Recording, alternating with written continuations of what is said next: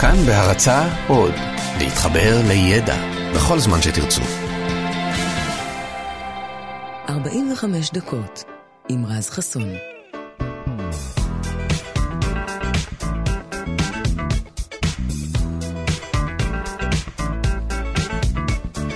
בוקר טוב לכם, אתם על כאן תרבות, 104.9, 105.3 FM, והבוקר יש לנו תוכנית חגיגית במיוחד, כי היום הוא יום ההולדת שלי.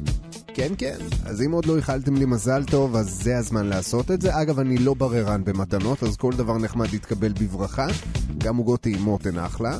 לספר לכם בין כמה אני, אני לא אספר, אבל לא משנה כמה זקן אני אהיה, תמיד אני ארגיש צעיר בהשוואה לשותף שלי לתאריך הזה. הלא הוא ישו, בכבודו ובעצמו. אז נכון, את יום ההולדת שלו חוגגים קצת יותר אנשים בכל שנה, אבל מה זה משנה? אני בוחר לחשוב שחלק מהם חוגגים גם את שלי, למרות שאנחנו לא לגמרי מכירים. אז היום תהיה לנו תוכנית ממש מיוחדת לקריסמס, עם כל התשובות לכל השאלות שהיו לכם על החג הצבעוני הזה שמציינים אחינו הנוצרים. ואם בקריסמס עסקינן, אז אי אפשר שלא לפתוח עם השאלה, שאלת השאלות. האם סנטה קלאוס באמת קיים? אז התשובה היא לא, הוא לא באמת קיים, אבל את זה כבר ידעתם. אבל אם הוא לא קיים, מתי הוא נולד? כי זה לא אומר שהוא לא נולד. אז התשובה לשאלה הזאת היא קצת יותר מורכבת, אז אני אצמצם אותה ברשותכם לדמות של סנטה כמו שאנחנו מכירים אותה היום. אותו סבא הזקן, שמנמן, חייכן וחביב בעיקר על ילדים. אה, אז הדמות הזו קיימת הודות לשני ניו יורקרים מהמאה ה-18. הראשון הוא פרופסור לספרות בשם קלמנט קלארק מור, שבשנת 1821 חיבר שיר בן 56 שורות בשם ביקור מסיינט ניקולס, שמוכר יותר היום בשם הלילה שלפני חג המולד. אתם מכירים אותו, בטוח, למדתם, שמעתם עליו, יש עליו אפילו סרט. באמצעותו הוא בעצם עיצב במו ידיו את חזון חג המולד האמריקני. עכשיו, את ההשראה שלו הוא שאב משתי דמויות מרכזיות מהמסורת העתיקה. האחת הייתה סיינט ניקולס, שהיה בישוף מהמאה הרביעית, שנודע בעיקר בנדיבות הרבה שלו והענקת מתנות. והשנייה הייתה סינטר קלאוס, שהיה בעצם הגרסה השוודית לסיינט ניקולס. הדמות של אה, סינטר קלאוס התמזגה מעט עם אה, אודין, האל הפגאני מיול שחצה את השמיים על גבי סוס עם אה, שמונה רגליים. מור לקח את הדמויות האלה ושילב אותן לדמות אחת. הוא הלביש אותה בצמר אמריקני, שם לה מקטרת בפה והפך אותה מכומר לסוג של שדון יער עליז שכזה שסוחב על הגב שק מלא במתנות ובצעצועים לילדים.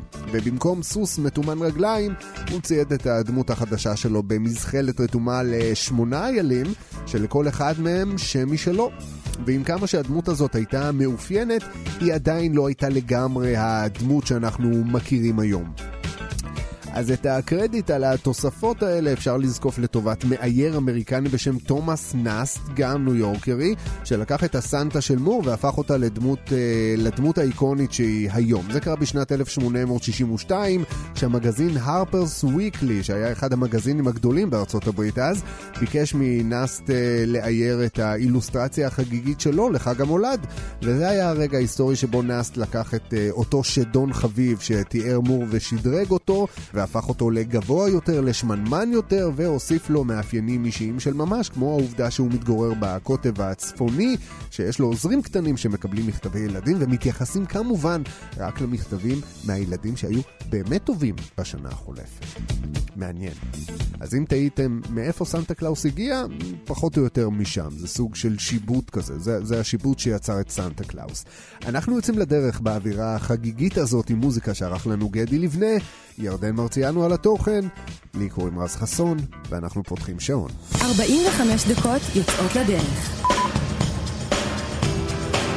At 8 o'clock we said goodbye. That's when I left her house for mine. She said that she'd be staying in.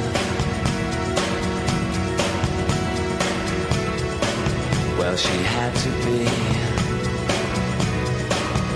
at work by nine.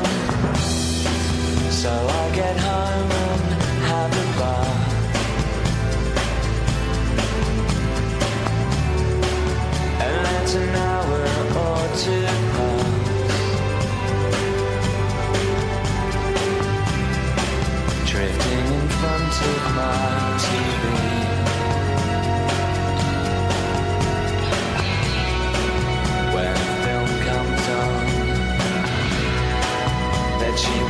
to see. It's Monday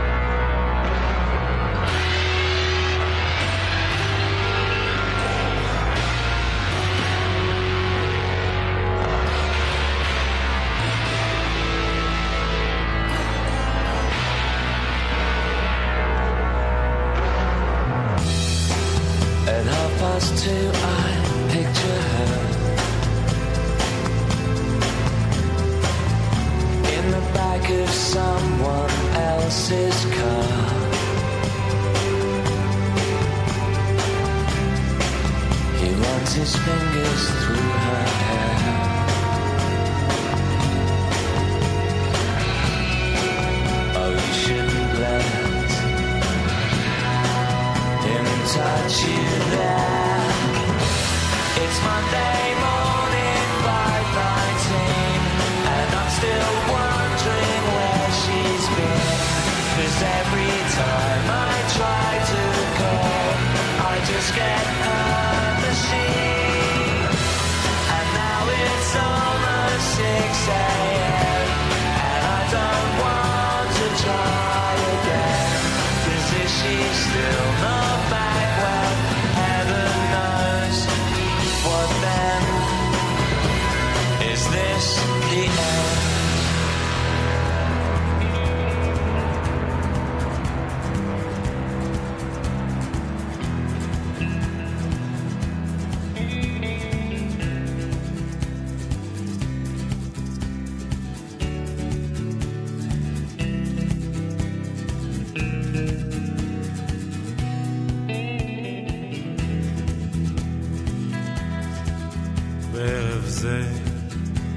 חושב, חושב שוב על ימים רבים אשר הקריבו את עצמם למען לילה אחד של אהבה. על הבזבוז ועל פרי הבזבוז, על השפע ועל האש, ואיך בלי כאב הזמן איך בלי כאב הזמן. ראיתי דרכים מובילות מאיש אחר אל אישה אחרת. ראיתי חיים מחוקים כמו מכתב בגשם. ראיתי שולחן שאושר עליו ויין שכתוב עליו האחים ואיך בלי כאב הזמן איך בלי כאב הזמן.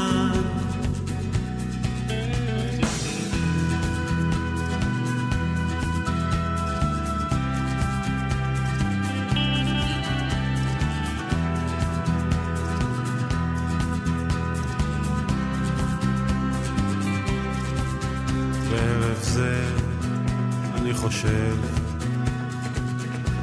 חושב שוב על ימים רבים אשר הקריבו את עצמם למען לילה אחד של אהבה.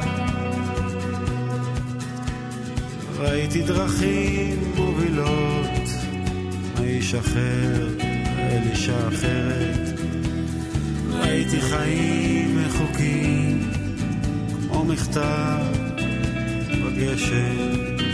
אני חושב שוב על ימים רבים אשר הקריבו את עצמם למען לילה אחד של אהבה, לילה אחד של אהבה.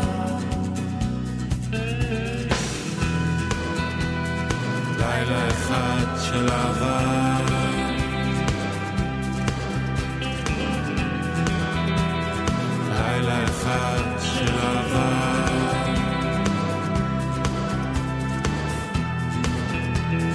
לילה אחד של אהבה.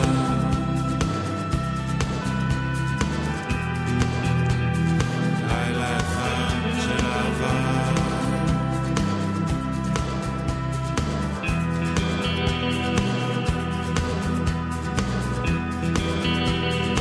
15 דקות מאחורינו. נותרו עוד 30 דקות.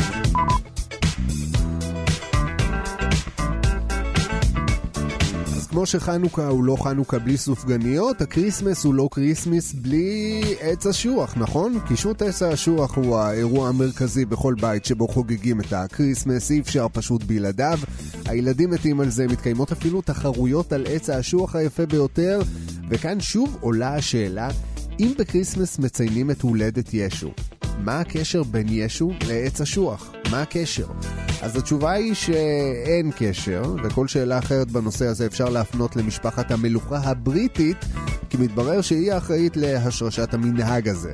אז במשך אלפי שנים בפולחן הפגאני התייחסו לעצים כסמל החיים, וזאת הסיבה שעד למאה ה-19 הנוצרים, בעיקר האדוקים, דחו כל מנהג טקסי שנגע לעצים, ואפילו יותר מזה, בבוסטון למשל, כל שימוש טקסי בעץ הוגדר לא חוקי. זאת הייתה ממש עבירה על החוק, עבירה פלילית. אז השינוי המסורתי ביחס לעצים הגיע רק ב-1848, כשוויקטוריה, מלכת אה, אנגליה, התחתנה עם אה, גרמני. אז אם הייתם פעם בגרמניה, אתם יודעים שהיא מכוסה בדונמים על גבי דונמים של יערות, ולכן זה היה לגמרי טבעי שלגרמנים הייתה מסורת ארוכה של ריטואלים שקשורים בעצים. אז נוצרים גרמנים למשל נהגו לקשט עצים בחגים עוד מהמאה ה-16. אז אחרי החתונה הגדולה, אה, המלכה ויקטוריה החליטה לאמץ את המנהג הזה מהמסורת הגרמנית, וכשהיא ובעלה קישטו את אה, עץ חג המולד הראשון שלהם יחד, אחד העיתונים הלונדונים פרסם איור שלהם בגיליון החגיגי שלו, וככה בעצם נולד מנהג אה, עץ חג המולד, שהפך מטאבו אסור למנהג חובה פופולרי ודי צבעוני וססגוני ברחבי העולם הנוצרי.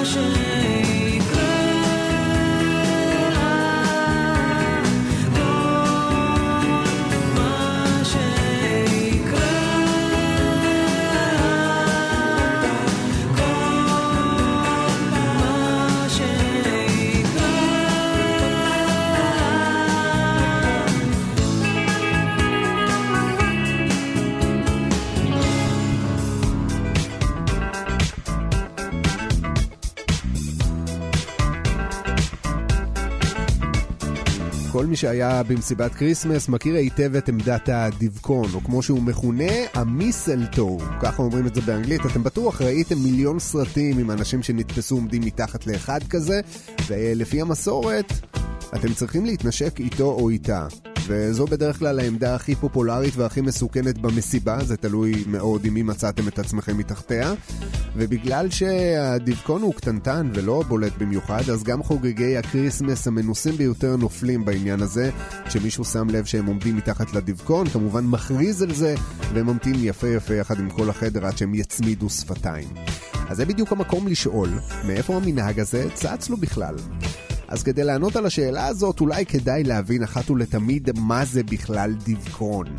אז דבקון הוא בעצם סוג של צמח, שמבחינה בוטנית נחשב לסוג של טפיל, כי הוא בעצם נצמד לענפים של עצים ומשתמש בהם כדי לקבל מים והזנה, אבל בגלל שתהליך הפוטוסינתזה הוא עושה בעצמו, אז הוא יוצא רק חצי נצלן כזה. בגדול בטבע קיימים יותר ממאה סוגים של אה, דבקונים שקיימים פה כבר אלפי שנים. היחס המיוחד לדבקון התחיל באירופה העתיקה כבר, אז הוא הוזכר באגדות ובמיתוסים כצמח פלאי. באנגליה האמינו שהוא לא פחות מצמח אלוהי שנפל מגן עדן, זה ההסבר ההגיוני היחיד כנראה שהם מצאו לכך שהוא צומח דווקא בצמרות העצים, ובגלל זה גם ייחסו לו כוחות ריפוי וסגולות לפוריות. התכונות המיסטיות האלו של הדבקון מבוססות uh, בעיקר על סיפור מיתולוגי סקנדינבי, על אלת האהבה פריגה שהשביעה את כל עולמות החי, הצומח והדומם, שלא יפגעו לעולם בבנה האל בלדר.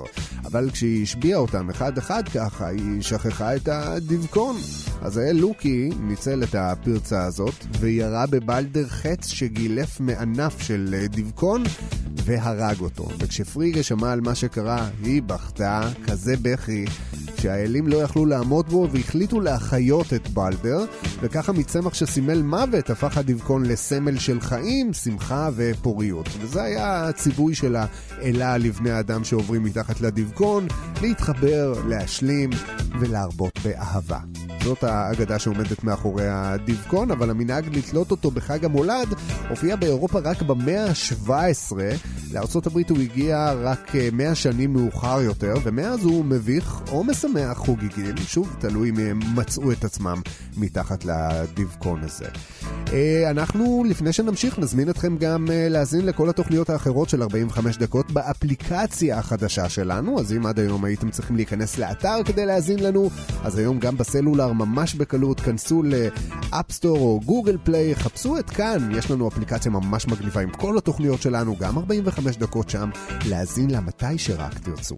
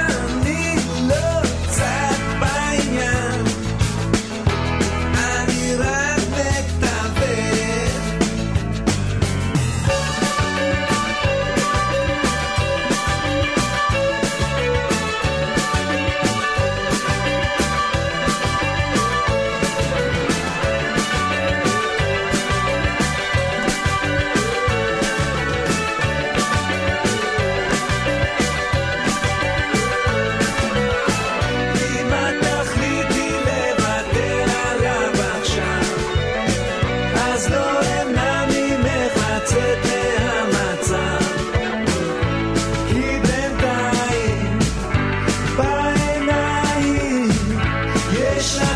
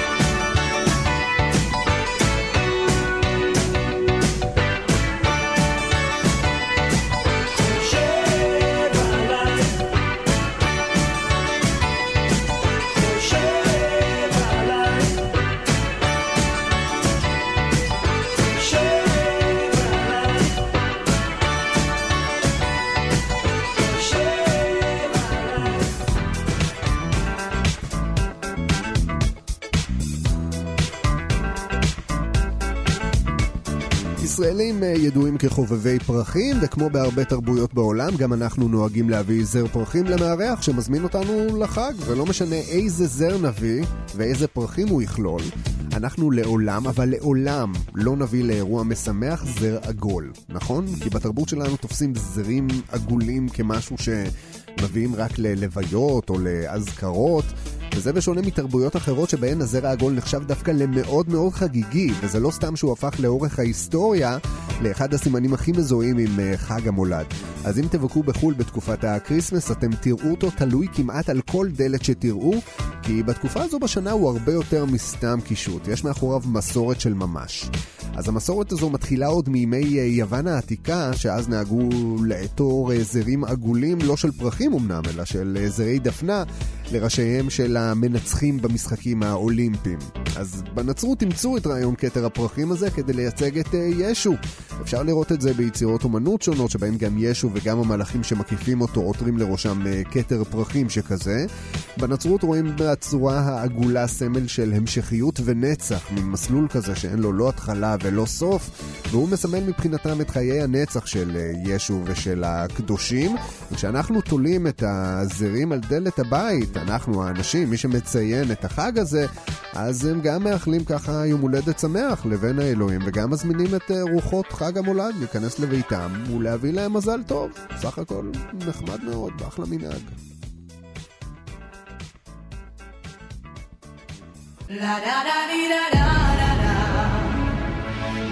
Looking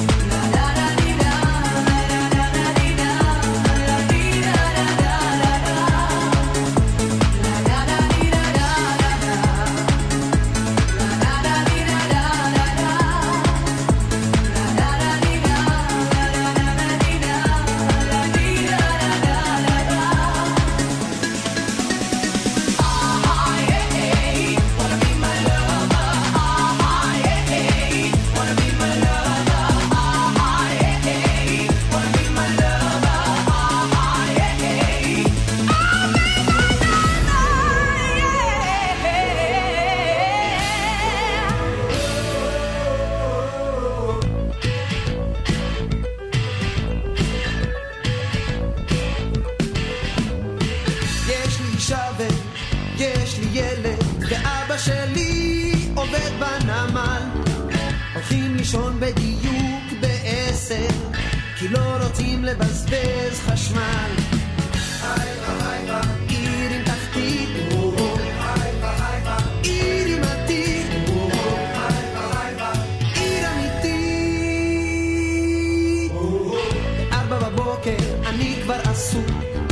שני אוטובוסים לבית הזיקוק.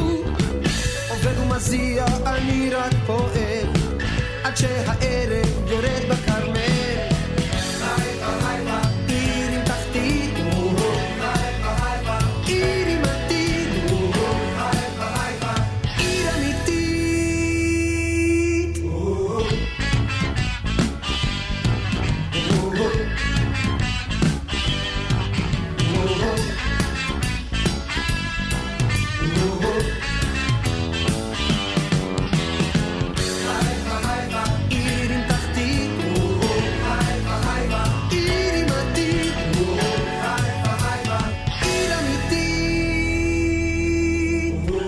חושבים שבחיפה כולם אבודים, אבל האמת היא אנחנו עובדים.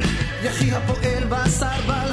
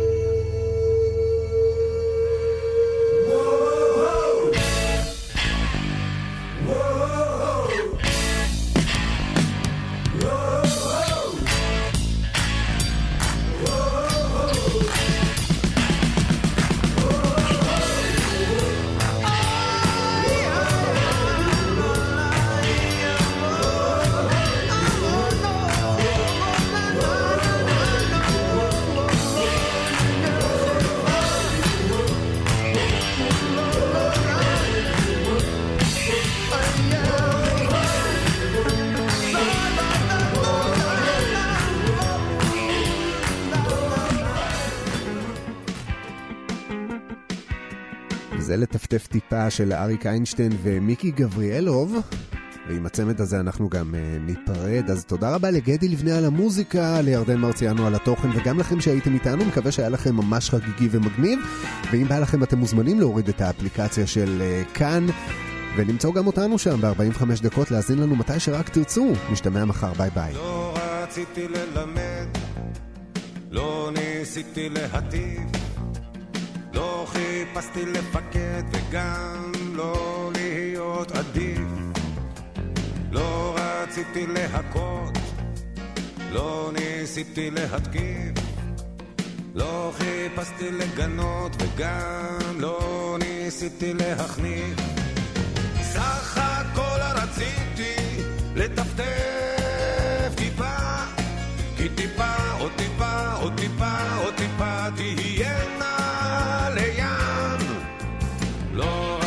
רציתי לגלות, לא ניסיתי לאחד, לא חיפשתי לגנות וגם לא להתאגד.